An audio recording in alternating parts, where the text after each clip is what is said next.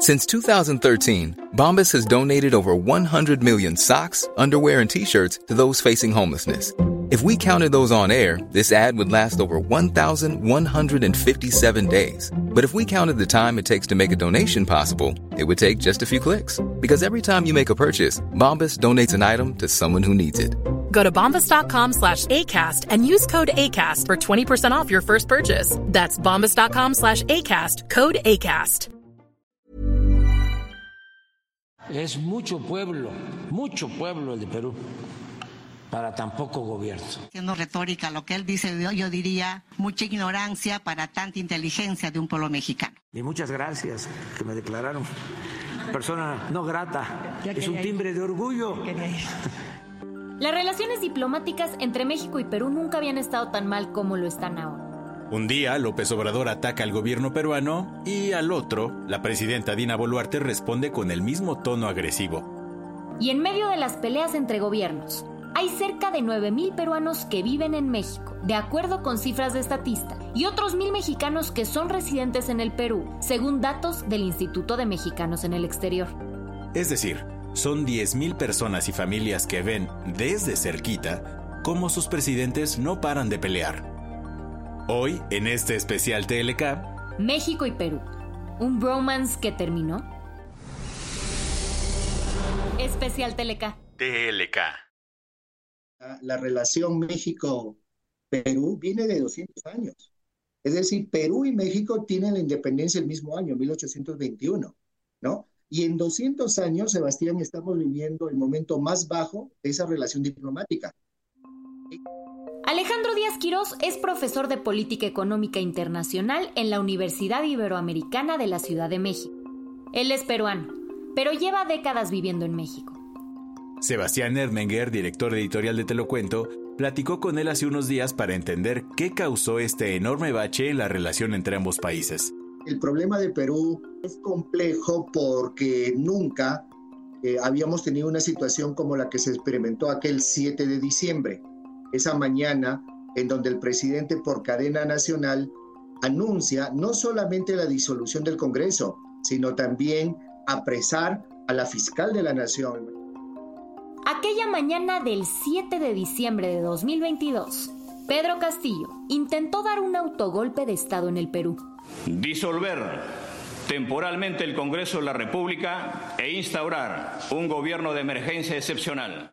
Sin embargo, el plan se había cocinado desde antes, y en él México estaba jugando un papel fundamental. El propio Castillos dice que en la madrugada del 7 de diciembre él se comunica con López Obrador y que López Obrador autoriza al embajador de México para que le abra la embajada y se pueda refugiar.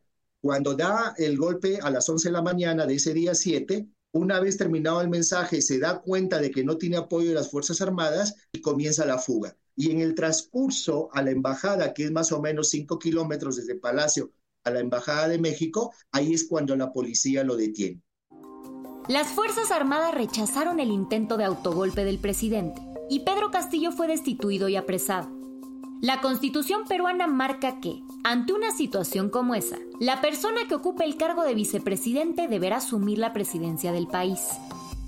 En este caso, su nombre era Dina Boluarte, que tras aquella mañana del 7 de diciembre de 2022 se convirtió en presidenta de Perú.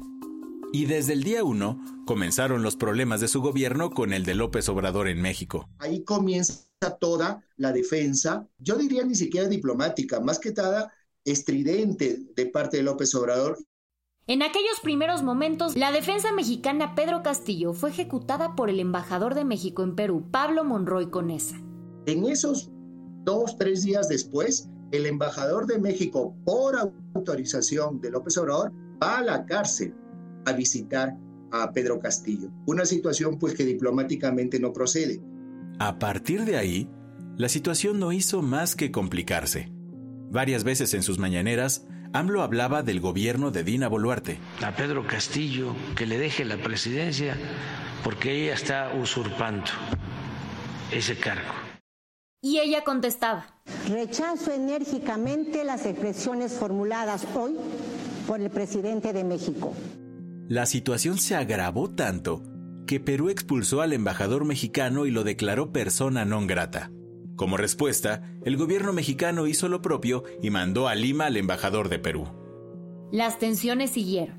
López Obrador pedía la liberación de Pedro Castillo y criticaba el abuso en el uso de la fuerza con el que el gobierno de Dina Boluarte reprimió a miles de manifestantes. Del otro lado, Perú le exigió a AMLO no meterse en sus asuntos internos.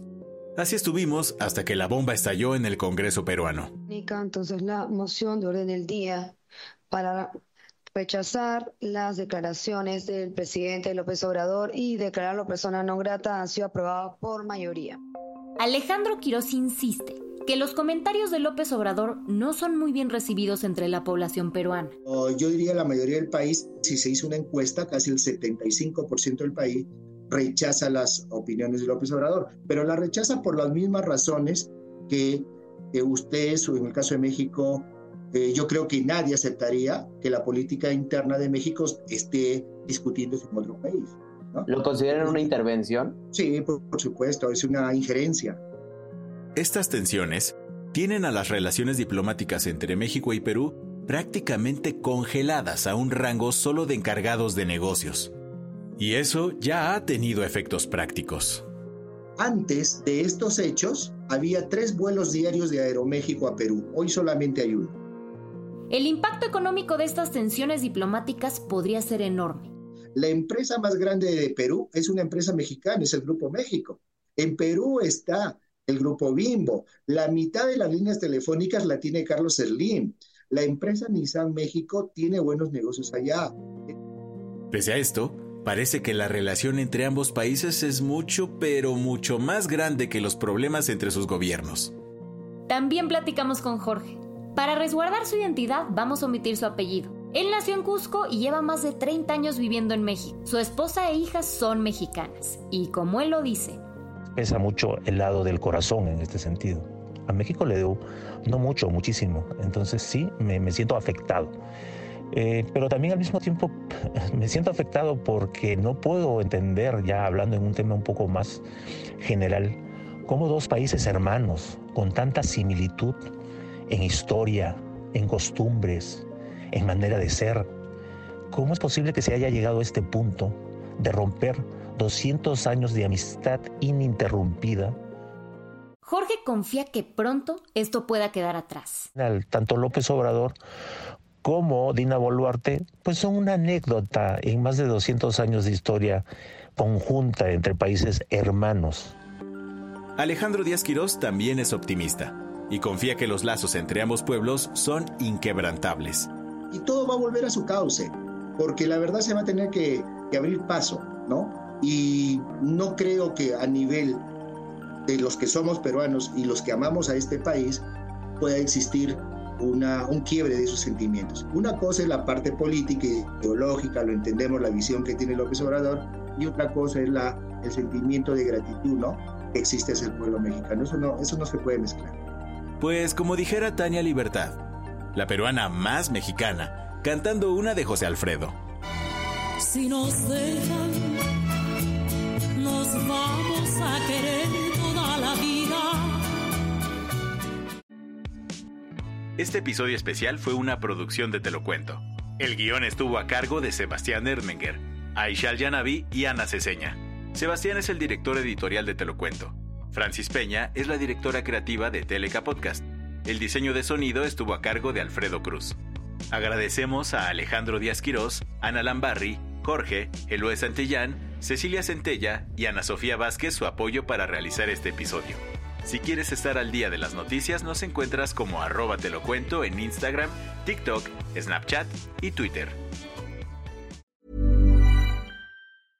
Hey, folks, I'm Mark Marin from the WTF Podcast, and this episode is brought to you by Kleenex Ultra Soft Tissues, your ally to help tackle your allergy symptoms this season. I love the change of seasons, but nobody loves pollen and all those other things floating in the air that make you sneeze during this nice weather. Kleenex Ultra Soft Tissues are hypoallergenic and allergist approved, so fight back against watery eyes and runny noses without worrying about irritating your skin. For this allergy season, grab Kleenex and face allergies head on.